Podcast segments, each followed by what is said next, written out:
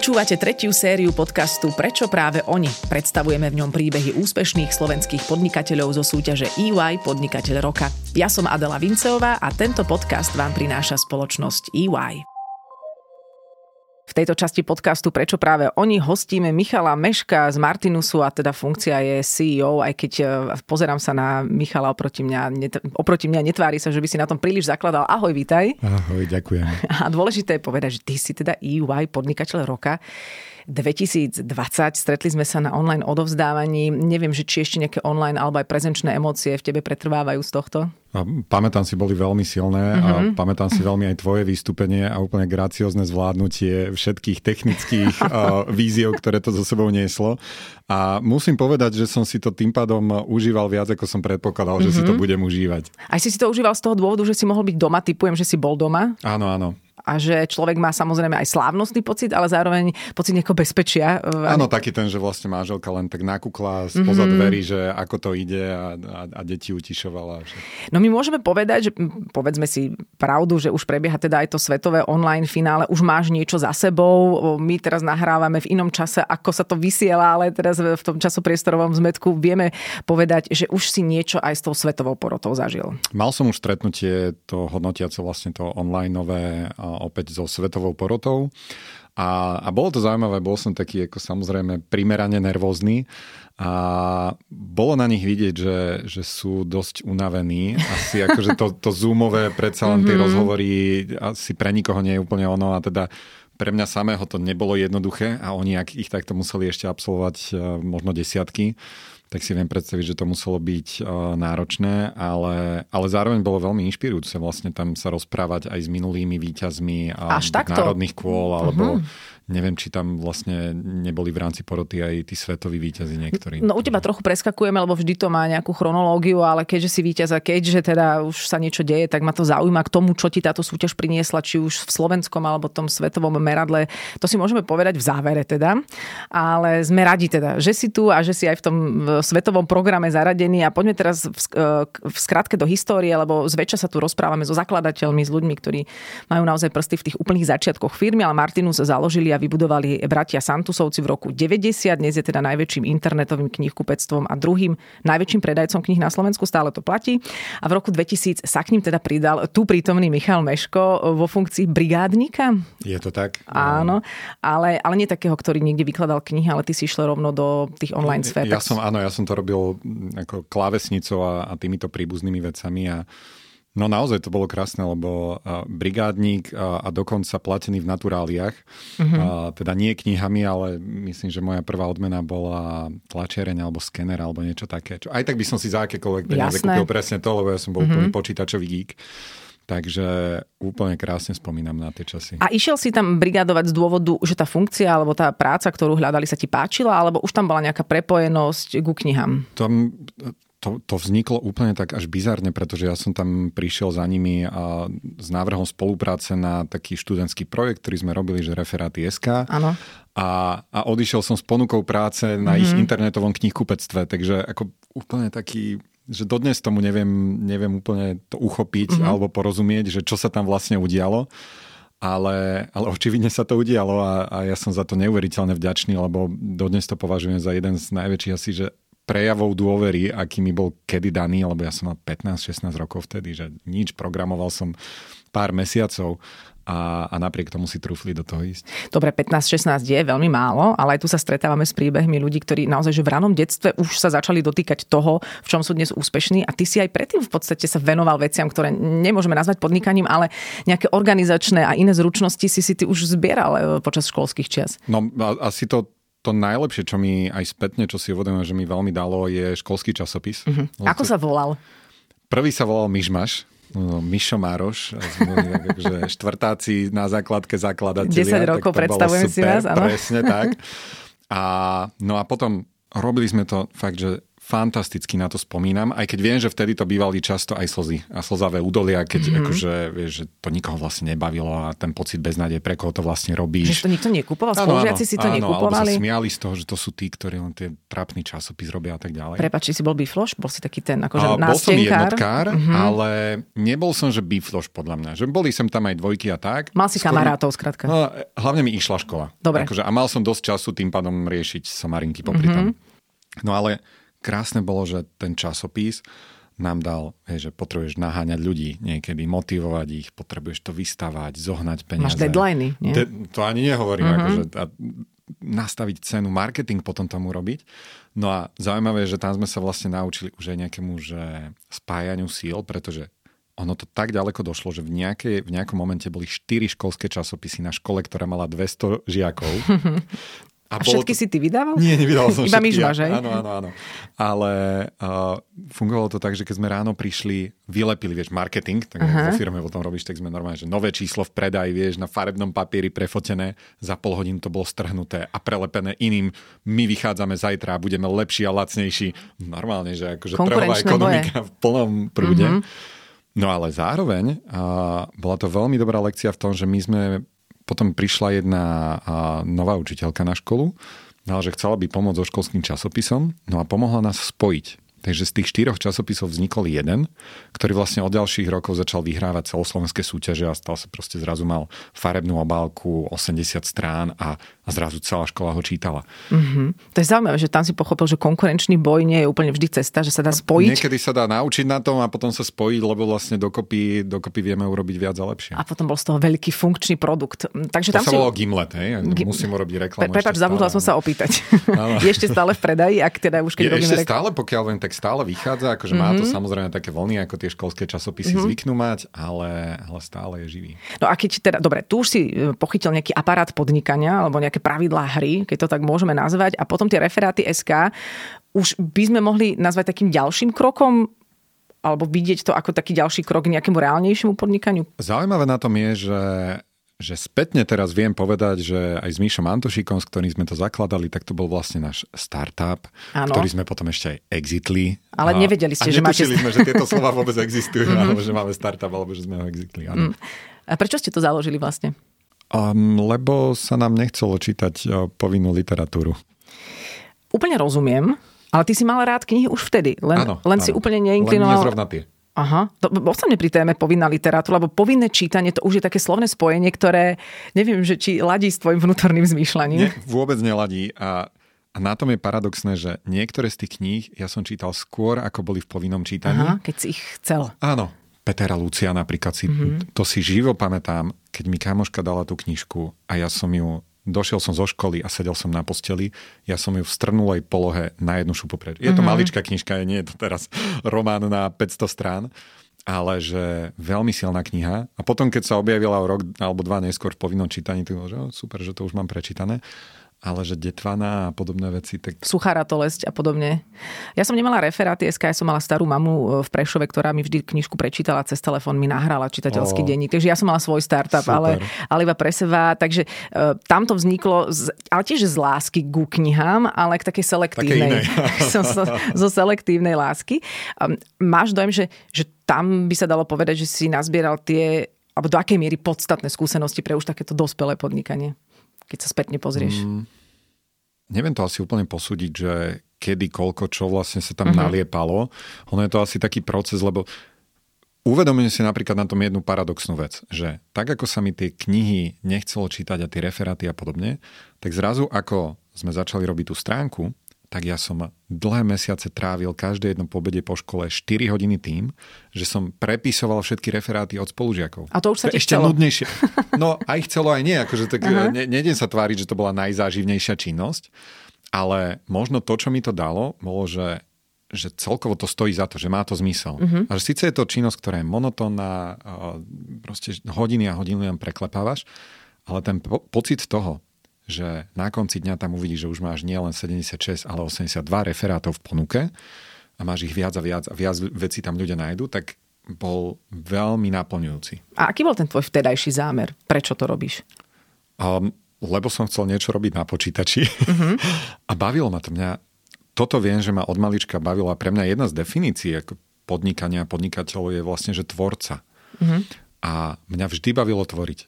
Aj keď som typ, že keď mi dáš prázdny papier, úplne prázdny papier, tak sa prizná, že mám trochu paniku. Mm-hmm. Že nie som ten, že strším nápadmi na všetky strany. Aha.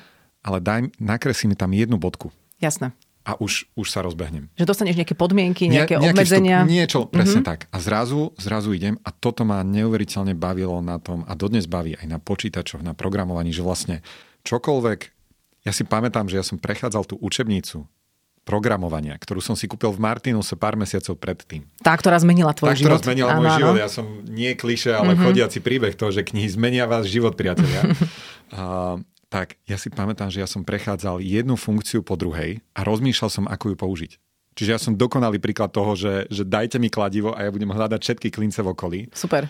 Ale... Dobre, no takže si tvorca, to stále je, rovná sa nejaká cesta, nejaký priebeh a pri tom tvorení si vždy mal aj nejakú víziu, nejaký cieľ, niečo, alebo to bol taký ten prítomný priebehový čas v tvojom prípade? Prítomný priebehový čas je veľmi pekný pojem na uh-huh. opis asi toho, ako ja zvyknem fungovať.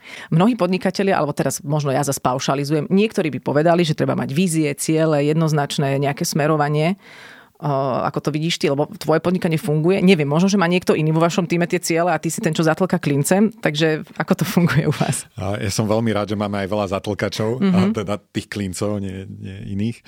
A ja som skôr ten typ, že cesta je cieľ, keď to tak vzletne máme povedať. A Máme aj nejaké vízie, máme nejaké ciele, ale ne, nikdy sme neboli firmou, ktorá, alebo ja osobne, že by som si povedal, tak o 5 rokov chcem vybudovať toto.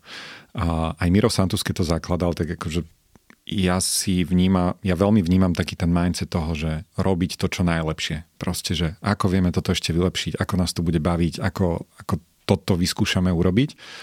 A keď popri tom sa nám bude aj dariť a vyrastieme, tak je to príjemný vedľajší produkt, ktorý samozrejme, že nebudeme akože odtláčať od mm-hmm. seba preč a potešíme a tešíme sa z neho veľmi, ale nikdy zatiaľ mi v ničom nefungovalo to, že chceme byť najväčší, alebo chceme akože, ja neviem, že časopis bude úspešný vtedy, keď ho predáme tisíc kusov, alebo niečo také. Mm-hmm. Že skôr tie veci sa stali tak, že sme sa poobhliadli, že wow, že toto Popri tom sa, sa to udialo. Áno, áno. popri Aha. niečom inom, že tak Dobre, Aha. čiže kľúčový zámer je robiť veci čo najlepšie, zlepšovať, tvoriť, pracovať na nich.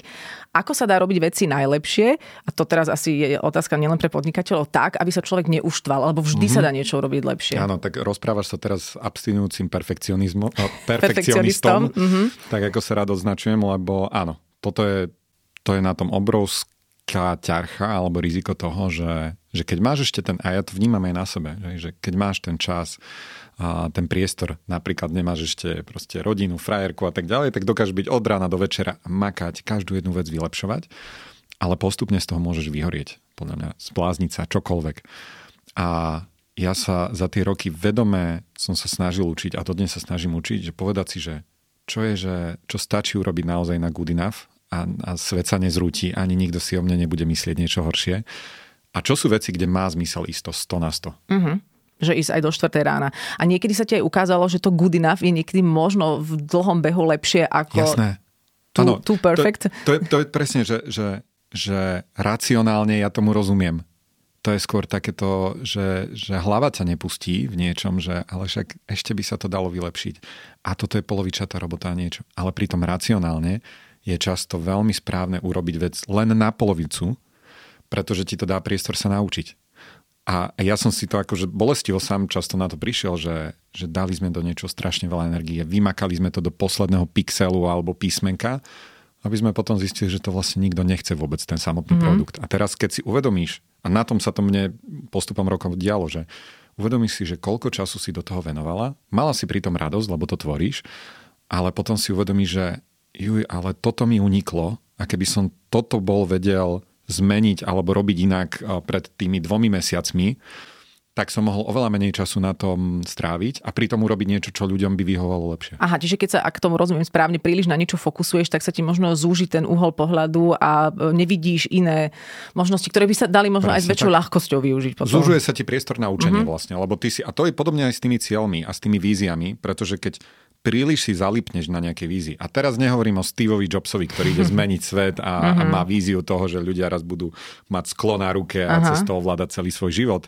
ale, ale také, že vráťme sa trošku na zem vízie, tak keď veľmi silno si zadefinuješ, kam sa chceš o 3 alebo 5 rokov dostať a lípneš na tom, tak, a, tak sa môže stať presne to, že buď vyhoríš, alebo že proste nebudeš šťastná pri tom, lebo mm-hmm. zistíš, že ty to máš vysnené, stále viac sa do toho tak akože ponáraš, stále viac sa s tým stotožňuješ. Mm-hmm a zistuješ, že ten zvyšok sa ti vzdialuje, pretože vlastne Áno, vidíš jednu úsečku, vidíš jednu úsečku, na ktorú sa koncentruješ a všetko naokolo zrazu prestáva existovať, ale pritom treba mať ten širší kontext no. aj v podnikaní. A hlavne tú, tá úsečka zistí, že až tak ostatných ľudí nezaujíma. Alebo, že oni chcú trojuholník vedľa. Alebo že si si vymyslel úplne blbý cieľ. Áno, áno. Nejaký. Dobre, takže držíš si odstup, ako som to správne zachytila aj z nejakých iných rozhovorov. Ty si si veľmi umne a veľmi šikovne prešiel workoholizmom ešte v mladom veku, aby si teda vedel, čo to znamená. Niektorí podnikatelia na to prichádzajú v 55 s rôznymi pridruženými zdravotnými problémami. Um, a ako to prebiehalo a kedy konkrétne u teba? Veľmi živo. O druhej ráno, keď som mohol mať 13-14 rokov a, Nie. a otec, o, otec na mňa v, v detskej izbe, že už by bol čas ísť spať a mm-hmm. odpojiť ten internet ešte z kábla vtedy. A, a to boli časy, kedy, vieš, potom o 4-5 hodín som stával do školy a, mm-hmm. a to telo to zvládalo ešte vtedy. Um, potom pamätám si, že ešte aj na výške to so mnou pokračovalo tak, že vieš, po celom dni a večeru sme si dali a o 8 večer som sa dal započítať a že super, mám pred sebou 8 hodinový mm. pracovný deň. Mm-hmm. Ale pre mňa to bolo, že wow, že teraz ma nikto nebude rušiť. A naozaj veľmi veľa vecí a sme vtedy posunuli. Hej, že, že som programoval jak ďabel a, a išiel do tej tretej, štvrtej. Ale myslím si zároveň, že, že Teraz spätne je to zahmlené už celé, ale určite dodnes si spomínam aj na tie otcové slova, že dávaj telu toľko, koľko od neho chceš. A, a vieš, keď ti to hovoria rodičia alebo dospeláci, mm-hmm. ale, ale považujem to za veľké šťastie, že tie také, že úvodné facky toho, že som na seba začal pozerať, že vyzerám jak zemiak a neviem čo, tak som naozaj si všimol pomerne skoro, keď to bolo asi ešte zvrátiteľné. A hlavne ja dnes ja, mne sa už nechce po večeroch robiť. Mm-hmm. A snažím sa si to nevyčítať alebo považovať za niečo negatívne, ale naopak za pozitívne. A naozaj tým pádom momentov, kedy po návrate domov, keď decka zoberieme zo školy, zo škôlky a o 4. o 5. prídeme domov, tak už je pomerne málo dní, kedy ešte otvoríme ten počítač aj s manželkou a že by sme ho otvorili ešte potom, ako ich dáme spať, tak to už musí byť niečo pomerne výnimočné, priemerne raz, dvakrát za mesiac. Dobre, a ako sa učíš si to nevyčítať teda?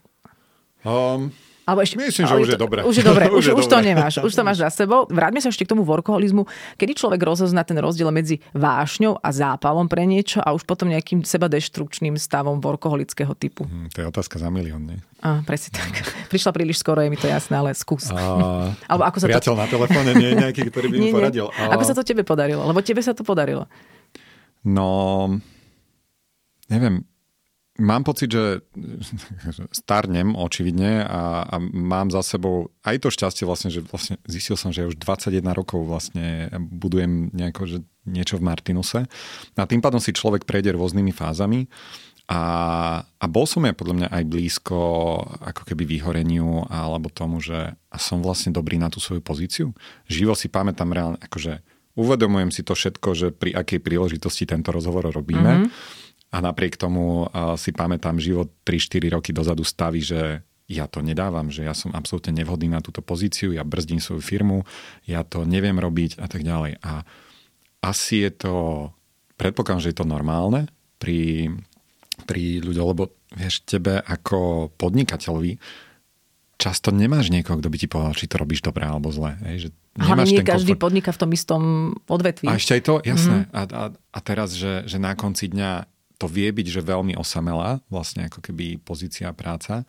A má to všetky tie výhody, za ktoré ja som neuveriteľne vďačný, že ja mám naozaj pocit, že žijem svoj sen. Neuveriteľne si vári, vážim tú slobodu, ktorú mi to dáva. Ale má to aj tú svoju cenu, hej, že často to seba spochybňovanie. A potom mám pocit, že prejdem si tou fázou, a potom zase na chvíľku v seba uverím, potom sa začnem fackať, že Miško, aby si príliš v seba neuveril. Mm-hmm. A zase do nejakej miery v seba a... veriť treba. Áno, áno. Mm-hmm. Aj, a a podľa mňa je to o tom hľadaní balansu, ktorý nie je statická vec, uh-huh. ktorý sa v čase vyvíja. Aha, čiže nie je to o tom, že v začiatkoch si menej verím a už som vo fáze, kde si 15 rokov verím. Máš také sinusoidy. Sú oveľa kratšie tie obdobia. Myslím Aha. si, že na úvod si v niečom akože veríš oveľa viac, len preto, že o tom nič nevieš. A to je ten... Koho to bol efekt? Že, že najprv vlastne, keď do niečoho prídeš, tak veľmi rýchlo máš pocit, že si majster sveta, že ovládaš všetko. Neviem, koho je to efekt. Ako chcela by som teraz taký graf, zahviezdiť. Vizuálnu by sme ja poznám nejakú Gaussovú krivku, to občas vyťahnem, keď treba, ale myslím, že to nie je ona. To nie je ono. a, a teraz si teda vo fáze akej? Teraz som vo fáze, že... Napríklad aj potom prepač, keď si získal také ocenenie. Lebo vtedy No. zvyknú ľudia zase o sebe spätne pochybovať, že toto som si ja zaslúžil No, naozaj. pre, som- no a teraz som presne v tej fáze, že ako balansovať aj to, že OK, tak asi to nebude, že úplne náhoda. Hej, zase Mhm. pripustiť si to, že, že, že vidím ten príbeh, ktorý sme za tie roky napísali, všetko to, čo za tým bolo.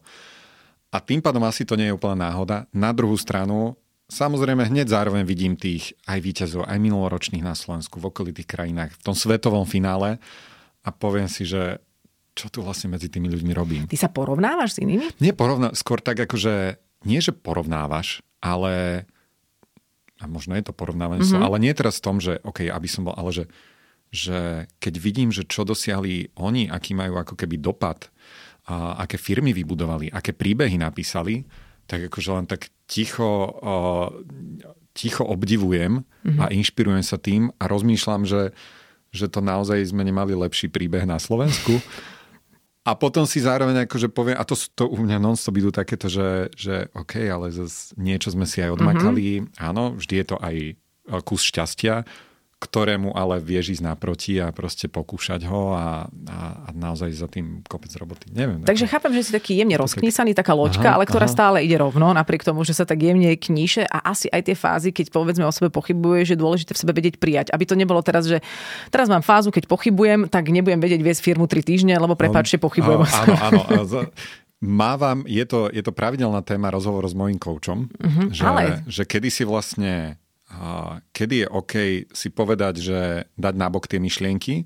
A ja mu hovorím zároveň, že počuj, ale že ja vlastne nechcem o ne prísť, lebo mám pocit, že, že pochybovať o sebe a neuveriť v seba príliš, alebo aspoň nie na dlho, čiže mm-hmm. snažil som sa maximálne si užiť tie momenty, ktoré nasledovali potom, ako som to ocenenie získal, lebo si to neuveriteľne vážim, aj tá dôveru, ktorá bola do toho vložená, ale zároveň teraz si neulietavať, že check done a teraz už akože ja som pán. Čo ti na to hovorí coach?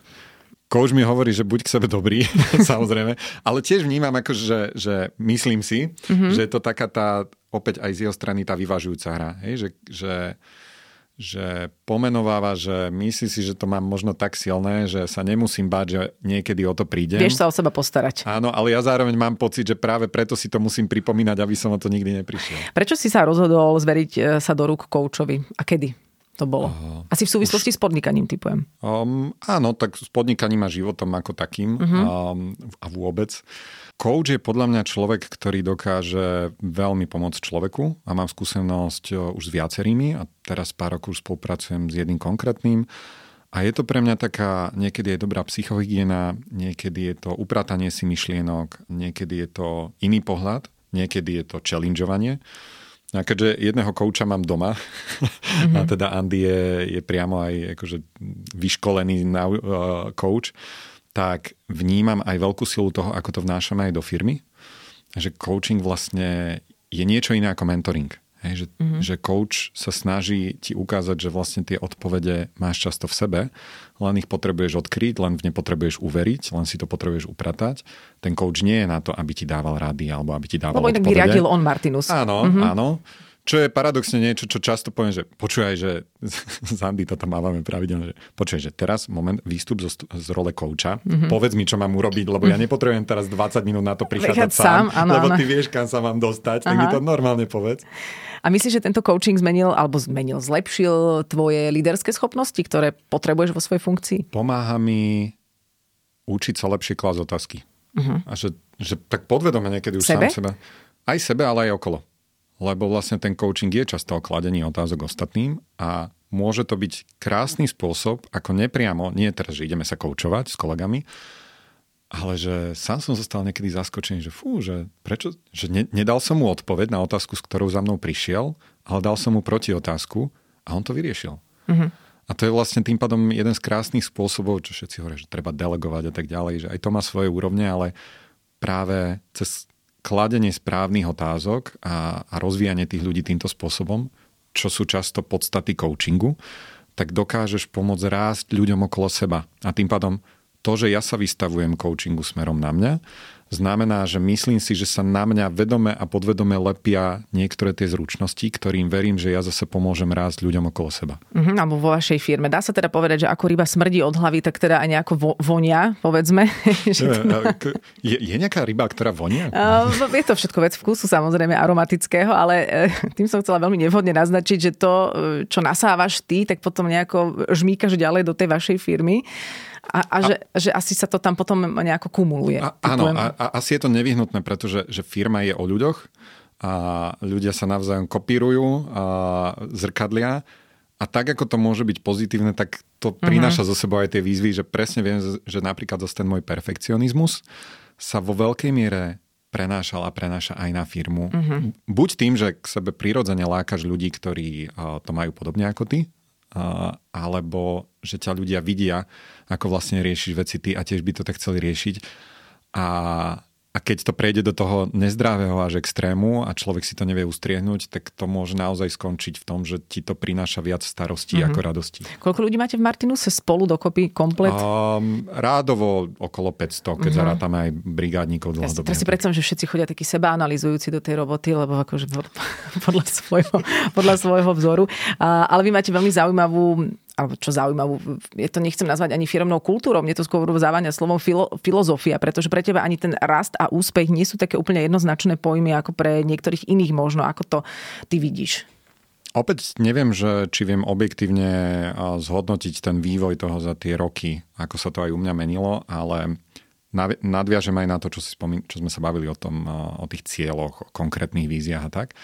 A pre mňa to s tým súvisí, že rast ako taký rast pre rast, mm, bavia ma čísla, baví ma podnikanie, baví ma biznis naozaj, že, že, že veľmi som preto nadšený, ale na konci dňa to považujem stále za vedľajší produkt niečo iného. A, a čo je ten hlavný produkt? To je, že, že rásť, ale skúsme rásť nie v obrate, ale v dopade.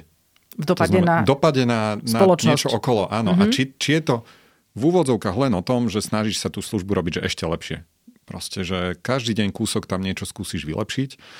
A, alebo je to aj o tom, že nájdeš nejaké svoje poslanie, ktoré opäť myslím si, že u mnohých podnikateľov sa to skôr vyvíja v čase. Minimálne u mňa to tak, že to nie je teraz, že ja pred 20 rokmi, keď som vstúpil do Martinusu, tak sme mali všetky tieto hodnoty a vízie a podobne, že sú tam mnohé veci, na ktorých dodnes staviame, ale veľa vecí sa vyvíjalo a menilo. A čo je teraz takým tvojim, to tvojou predstavou, aký by mal byť váš vplyv? Teraz? Mm-hmm. O, posledné roky sa nám to veľmi kryštalizuje, až sa niekedy bojím, že či nie že zase príliš tá mm-hmm. priamka, ale zatiaľ akože máme pocit, že, že toto je to čo, to, čo vnímame za veľmi dôležité.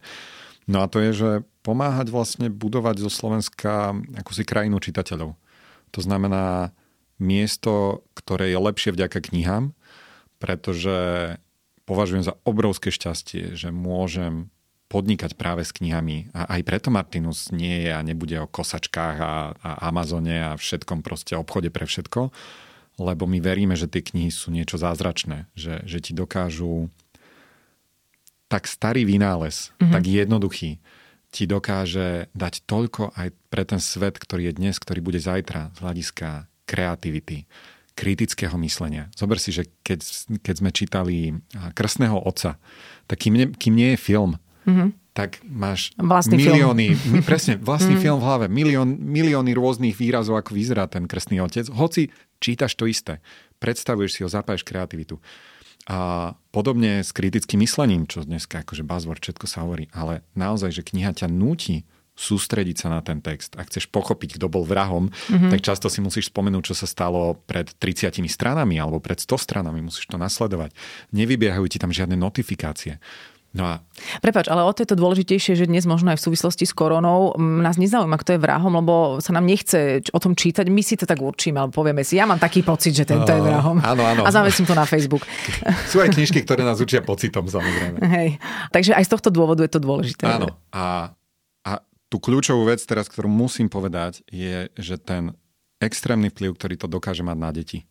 Uh-huh. Pretože uh, už otrepaný výskum, ktorý hovorím podľa, podľa mňa v každom rozhovore, ale ak dieťaťu prvé 4 roky života rodičia alebo niekto číta každý deň 20 minút, tak to dieťa do 4. roku života počuje o 30 miliónov slov viac vďaka čomu má podstatne väčšiu, širšiu uh, slovnú zásobu, vie sa lepšie vyjadrovať, vie lepšie rozumieť konceptom, zároveň buduje ten vzťah s tým dospelým, lebo to je ten čas, kedy som tu pre teba, kedy nepozerám si mobil a tak Jasne. ďalej.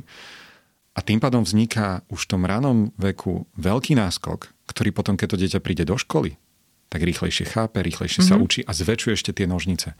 A tým pádom, ak my by sme dokázali prispieť a pomôcť tomu, aby deti mali radi čítanie, a aby boli obklopené knihami. My máme doma 150 detských kníh, ja som to minule rátal. A decka sa u nás o ne podkyňajú, čo je dobre, pretože to znamená, že okolo nich chodia a vyťahujú mm-hmm. ich. Kúpte si knižnicu. Knižnica je dobrý nápad, máme ich niekoľko a, a napriek okay. tomu nemáme sa dosť miesta na knihy. Ale potom sú deti, ktoré sú podobne staré ako naše a oni nie, že nemajú 150 kníh, nemajú jedinú vlastnú knihu. Mm-hmm. Jasne, že tam sa buduje ten, ten základ a tam môžete mať veľmi silný a obrovský vplyv. Teraz som sa do teba tak započúvala a hovorím si, to, toto má byť totiž aj motivačný rozhovor pre iných podnikateľov a teraz keď niekto vyrába valivé ložiska hovorí si, kde ja tam, aký mám ja vplyv na tú spoločnosť. Dá sa v akomkoľvek podnikaní byť e, prospešnou súčasťou pre všetkých ostatných, aj keď možno deformujeme deti, e, neučíme si rozširovať obzory a podobne? Ja si myslím, že my máme to šťastie, že to vieme môžeme robiť úplne priamo a aj nepriamo tým produktom alebo artiklom, ano. ktorý aj predávame.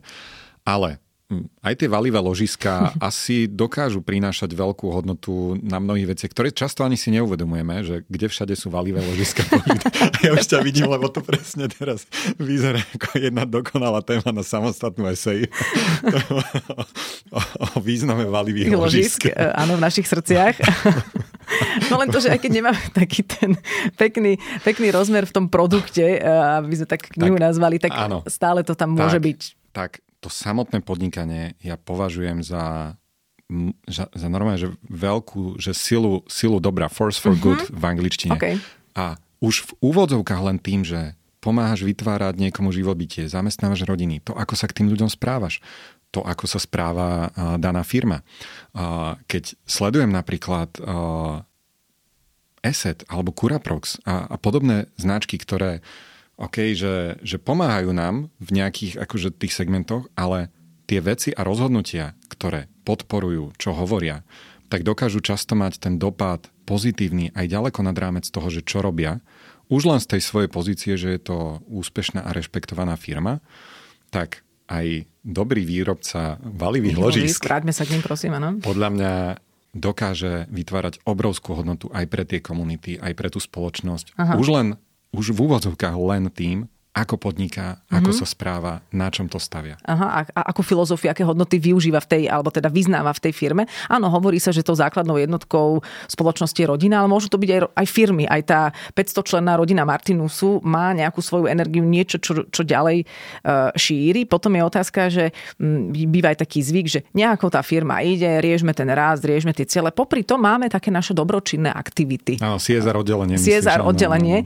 čo mne evokuje taký pocit, že a tie ostatné oddelenia sú e, sú proti spoločnosti, alebo sú také, že neprospievajú tej spoločnosti. Mm, ako to máte nastavené vy v Martinuse?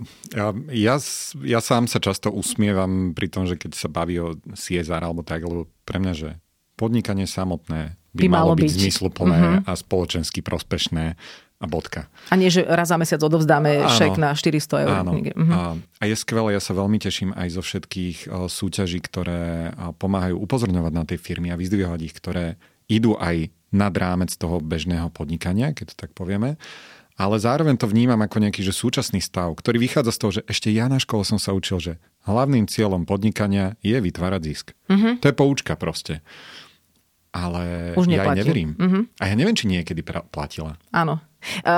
Áno, existuje asi aj niečo ako nejaká podnikateľská karma, typujem. Uh, teraz nehovorím, že, že vyslovene, že príde nejaký e, boží podnikateľský trest, ale že fungujú nejaké princípy, tak ako v živote aj v podnikaní. Ja som rád a nadšený, keď vidím biznisy, ktoré, z ktorých sa dokáže stať um, niečo, vieš, že, že, že je to, nie je to charita. Nie je to charita, ktorá je závislá na tom, že či niekto dá nejaký dar, alebo si firma bude cez to naplňať nejaké mm-hmm. ciele. Ale keď samotná firma dokáže byť nastavená tak, že dokáže financovať A áno, z toho, že vytvára aj zisk, ktorý opäť je vedľajší produkt, a vďaka ktorému môžeme robiť to dobro, o ktoré nám ide. A to je, myslím, niekto mudrý raz krásne povedal, že zisk je pre firmu to, to isté, čo dých pre človeka. Že potrebuješ dýchať, aby si žila a potrebuješ kvalitne dýchať, ale nie je to zmysel tvojho života. Uh-huh. Uh-huh. Uh-huh. Normálne som teraz chvíľu potrebovala, aby som sa zamyslela a povedala si, aká pekná myšlienka. Sem vložme dramatickú pauzu v postprodukcii. Áno, aj hudba, všetko sa tam dá dať. Uh, ale samozrejme, je určite eh, veľmi prospešné, keď niekto aj ten šek niekedy odovzdá a podporí áno, nejaké áno. oddelenie v nemocniciach a teda to teraz nemalo byť asi veľmi radikálne vyjadrenie, ale pochopili sme ten holistický prístup. A ešte v závere by ma zaujímalo len v skratke, keď uh, si mám predstaviť teba ako toho aj seba spochybňujúceho lídra, že ako tento seba spochybňujúci líder naložil s koronou a čo sa s ním stalo počas nej?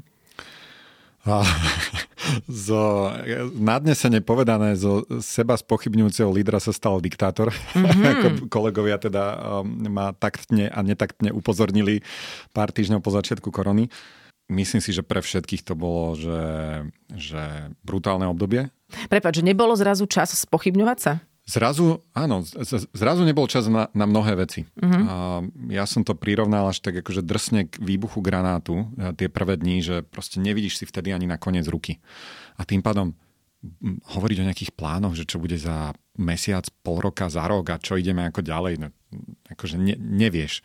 A potom ten prach trochu sadal a, a po týždni vidíš si už akože aspoň koniec tej ruky, potom začneš vnímať obrysy tej miestnosti, zistíš, čo je zničené čo zostalo stáť, čo bude možno už úplne inak. No ale ten princíp je, že predtým my v Martinuse sme boli naučení a vedome sme to budovali na dosť silnom takom zapájaní ľudí do debát, do rozhodnutí, rozhovorov a tak ďalej bolo to v období, kedy sme mali luxus času. Uh-huh. Že môžeš sa mesiac akože baviť o tom, že čo by bolo a či tu takto. A teraz nebol čas a, a zrodil sa diktátor. Urobiť 30 rozhodnutí za deň, tak uh-huh. aj sme to skúšali najprv, že poďme, dajme si k tomu a zistí, že akože po dvoch hodinách si sa až tak ďaleko nedostala, len si počula 723 názorov. Bolo, že dobre, urobme to takto. A potom toto urobme takto. A až taký akože istým spôsobom mi to dosť zostrilo zrak, ale nie v tom, že by som presne videl, že čo bude.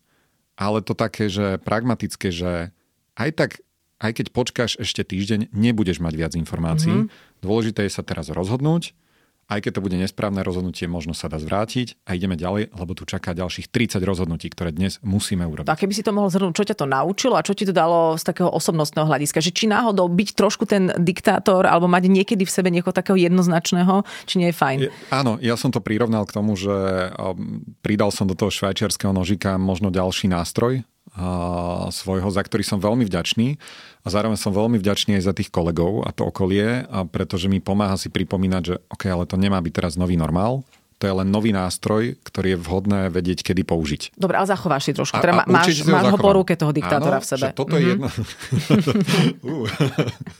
toto sa teším, že... Áno, uh, mám ten nástroj mm-hmm. v tom nožiku naďalej a budem ho sem tam prebrusovať, ale áno, naučilo ma to, že ja som veľmi váhavý človek často a veľmi ťažko sa niekedy dávam nejaký že záväzok voči niečomu, lebo, lebo to vychádza podľa mňa z toho perfekcionizmu. Vždy máš pocit, že preskúmal som všetky mm-hmm, možnosti, mm-hmm. nie je tam niečo ešte lepšie a, a s tým súvisia ináč mimochodom podľa mňa aj tá moja nechuť robiť nejaké konkrétne plány. Tuším ten smer, tušíme nejaký maják, ale prosím vás, nechcite odo mňa teraz, aby som tam presne nakreslil na milimetre, že ak to tam má vyzerať. Poďme na to prísť spolu. Časť z toho ale je podľa mňa aj tým, že sa bojím, že čo keď tam niečo nakreslím a potom zistíme v polke, že to není dobré a toľko času som tam minul. A, mm-hmm. a toto ma vlastne naučilo, že niekedy je to potrebné, nejako rozhodnúť, aj keď nemáš všetky tie informácie a proste ideme ďalej. Takže si sa stal takým flexibilnejšo, slobodnejším. Flextátorom. Flex, flextátor je veľmi dobré slovo, lebo viem, že to diktátor znie tak drsne a nepáči sa ti to, ale to je výsledok, tvoj osobný výsledok korony, počas ktorej, inak aby sme to zhrnuli aj z toho číselného hľadiska, sa vám vlastne relatívne darilo. Um, áno, našťastie my sme na tej uh, skôr šťastnej časti uh, firiem, kde síce tie knihkupectva nám robia bežne takmer polovicu obratu kamené a zo dňa na deň sme ich zatvorili. A ja to preto, preto celé to tak označujem, že neviem, či je to správny výraz, ale že pološťastie, pretože šťastie v tom, že áno, stále knihy boli v hľadačiku ľudí aj počas korony, na rozdiel od napríklad cestovania. Ale na druhú stranu, a to je tým pádom to šťastie, hej, že nikto mm-hmm. sa nemohol chystať na to, že príde korona alebo nejaká pandémia. Na druhú stranu je za tým aj kopec veľkej roboty a toho, že sme vždy tú firmu stavali na veľa pilieroch, na skôr tom pomalom, ale dlhodobejšom raste. My sme nikdy nemali investora, veľké bankové mhm. financovanie, mm. úvery a podobne.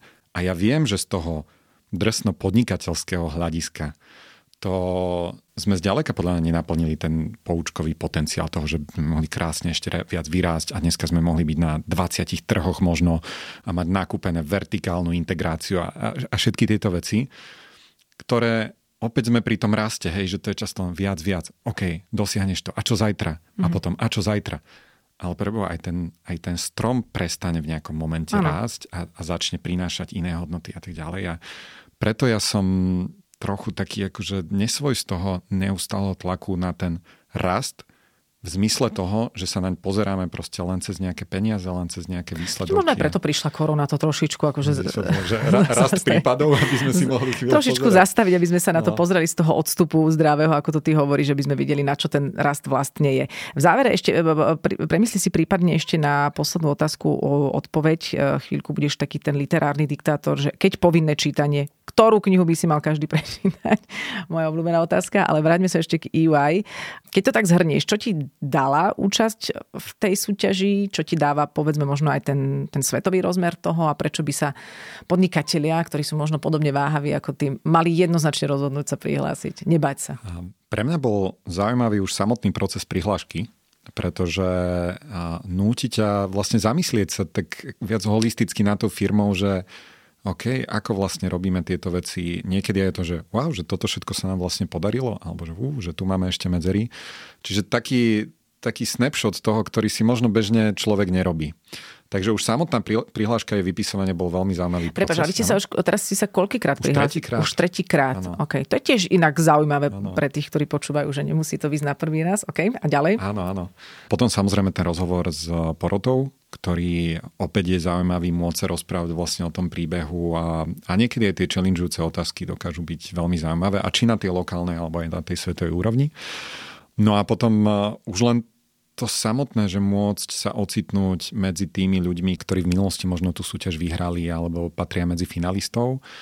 A tie osobné tým pádom aj ten, že akokoľvek si to hovoríme, tak aj to externé uznanie, akože môžeme si čokoľvek namýšľať, aspoň ja teda, ako sa myslím si, že viem pochváliť aj sám, aj keď niečo nevidie, tak sám si viem byť najväčším kritikom. Mm-hmm. Aj tak sú momenty, kedy to externé uznanie padne dobre dávam si pozor, aby som príliš v ňo neuveril alebo nezostal v ňom akože dlho hovieť, ale, ale snažili sme sa si ho aj užiť. Áno. Niekde som zase tréner, trénerka, ktorá si mala také krásne, že po nejakej veľkej prehre a tým bol úplne, úplne dole, ale že poďme plakať, poďme všetko, ale dajme si na to len 24 hodín. Uh-huh. A potom ideme ďalej. Uh-huh.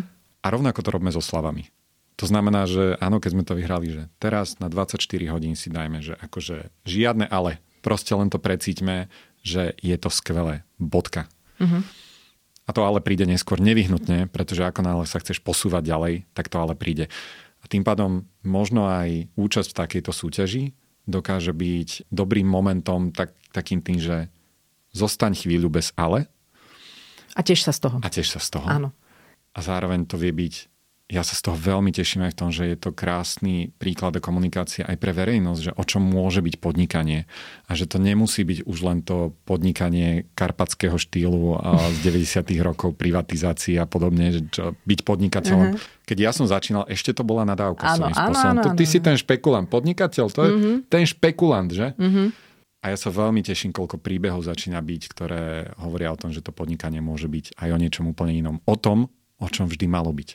No pre mňa sú to jedny z najinšpiratívnejších e, rozhovorov, ktoré tu vediem práve s podnikateľmi, pretože za tým je toľko osobných a ľudských príbehov, ktoré už pramenia práve v detstve a, a, a je to naozaj fascinujúce. Takže ja som veľmi vďačná aj za tento, ktorý sme si ale z, z veľmi malého percenta predstavili, ten príbeh Martinusu a Michala Meška, lebo by sme sa ešte mohli rozprávať aj o knihách, o kadečom. A ja viem, že to všetko zhrnú do jednej a je asi zložité, ale je možno nejaká kniha, ja neviem, vaši predajcovia majú vždy ten odznačík, že čo teraz čítam, tak je nejaká, ktorá možno teraz je v tebe bližšia alebo nejaká kľúčová, ktorú nechcem to dávať do povinného čítania, ale do odporúčanej ja, ja literatúry. Ja dal do tak daj. povinného čítania Harryho Pottera. To Harry si ma veľmi prekvapilo. Naozaj? Mhm. Dobre, to môj muž, stačí, keď to má niekto v rodine načítané a iba to mm, prenáša na toho druhého. Hej. Hej. Nie, Harry Potter je neuveriteľné pre mňa, že koľko vecí dokázala Rowlingová do toho mm-hmm. zakódovať. Teraz čítame Pottera totiž s mojou dcerou už. Mm-hmm. A a uvedomiť si, vidieť, že je tam aj ten detský príbeh, ale zároveň koľko vecí je tam aj o tom skutočnom svete a o tom, čo sa vlastne teraz deje okolo nás a uh-huh. polarizácia a henty ste nedobrí a títo uh-huh. sú mhm. nedostatoční a, a bojíme sa neznámeho a tak ďalej, že všetky tieto veci tam je, sú. je to veľký taký až epos. Mm-hmm. Dobre, je to prekvapivá odpoveď, ale dáva absolútne... si Harry Potter. Uh, ďakujem za rozhovor. Videla som filmy, to ti musí stačiť. Uh, čítala som iné knižky. Tak som rada, že sa toto o mne odhalilo až v závere. Teraz sa môžeme v akékoľvek emócii rozlučiť s Michalom Meškom, ktorý je teda inak aj EY podnikateľ roka 2020. A, a držíme palce, tešíme sa. My e, ľudia sa z vás tešíme. Ahoj. Ďakujem veľmi pekne.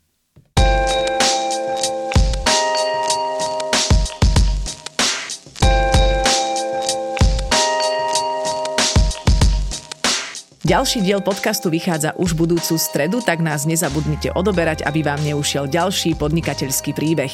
Ja som Adela Vinceová a práve ste počúvali tretiu sériu podcastu Prečo práve oni? Podcast vám priniesla spoločnosť EY.